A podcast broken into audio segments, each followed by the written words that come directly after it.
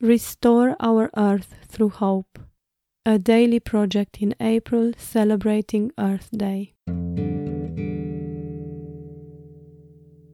May what I do flow from me like a river, no forcing and no holding back, the way it is with children. Rainer Maria Rilke.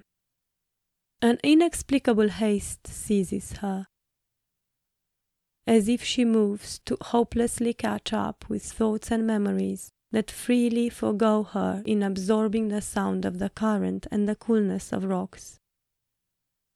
Yet, the cow parsley holds her on the way.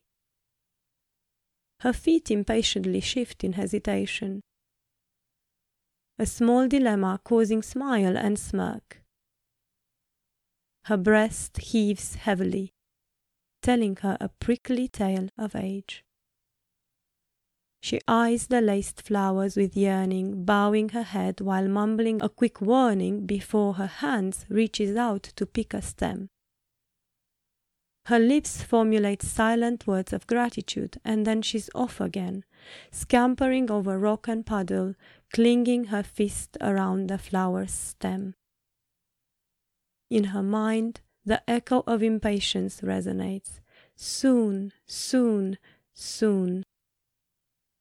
When she finally reaches the shore, oh, how her heart rejoices at the top of her chest, fostering a rhyme so reverberant it could chase away birds. She balances over the rocks, finding a little spot where she cautiously spoons against them. She imbibes sound and senses the discomfort that will soon become inclusion. She is void and tiny, she is rustle and flow, she is smile.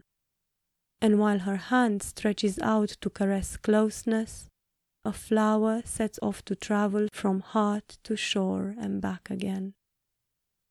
One day, she tells herself. Soon, the river replies. Words by Nanhe.